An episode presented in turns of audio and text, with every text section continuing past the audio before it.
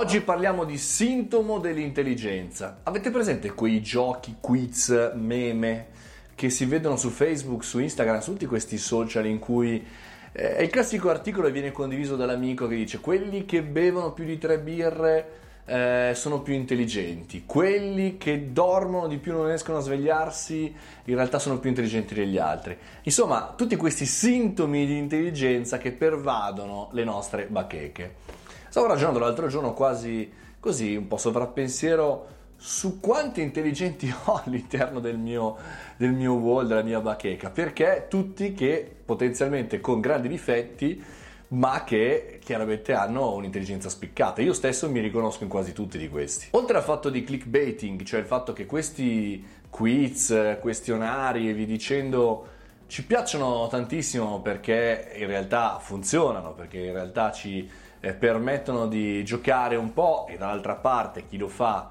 con, eh, con, questo baiting attrae utenti e si salva tutte le sue robe alla faccia della privacy.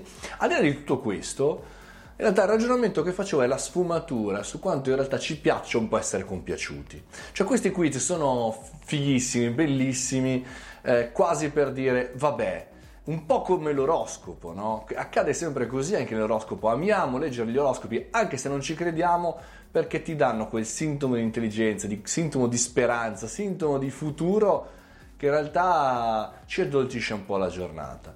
Però al contempo segnala a tutti gli altri eh, che in realtà abbiamo un sintomo di comunità, ci aspettiamo da questi post, da questi momenti in cui condividiamo questi articoli che qualcun altro dica sì, anch'io mi sveglio tardi, sì, anch'io arrivo tardi agli appuntamenti, sì, anch'io bevo una marea di birre.